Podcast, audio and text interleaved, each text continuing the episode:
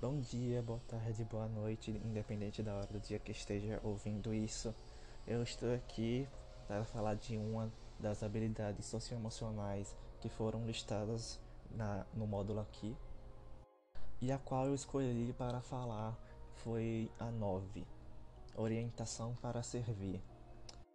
Ela geralmente é um tipo de habilidade que nós desenvolvemos quando estamos trabalhando em equipes e como a gente fica interagindo com eles durante um tempo.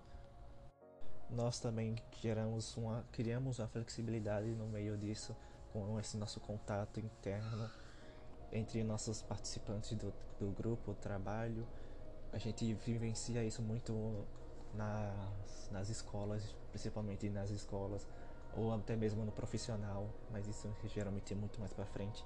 A gente desenvolve isso bem, bem antes, a gente é incentivado a fazer, a praticar e, e trabalhar dessa forma sempre desde pequeno, ou até mesmo em casa, quando a gente tem umas questões familiares, ou, depend, ou geralmente depende muito da família e na qual área elas atuam também.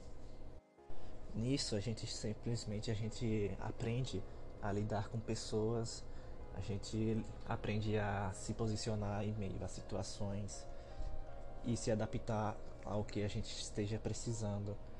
A gente tem que aprender também a ouvir a opinião dos outros e etc.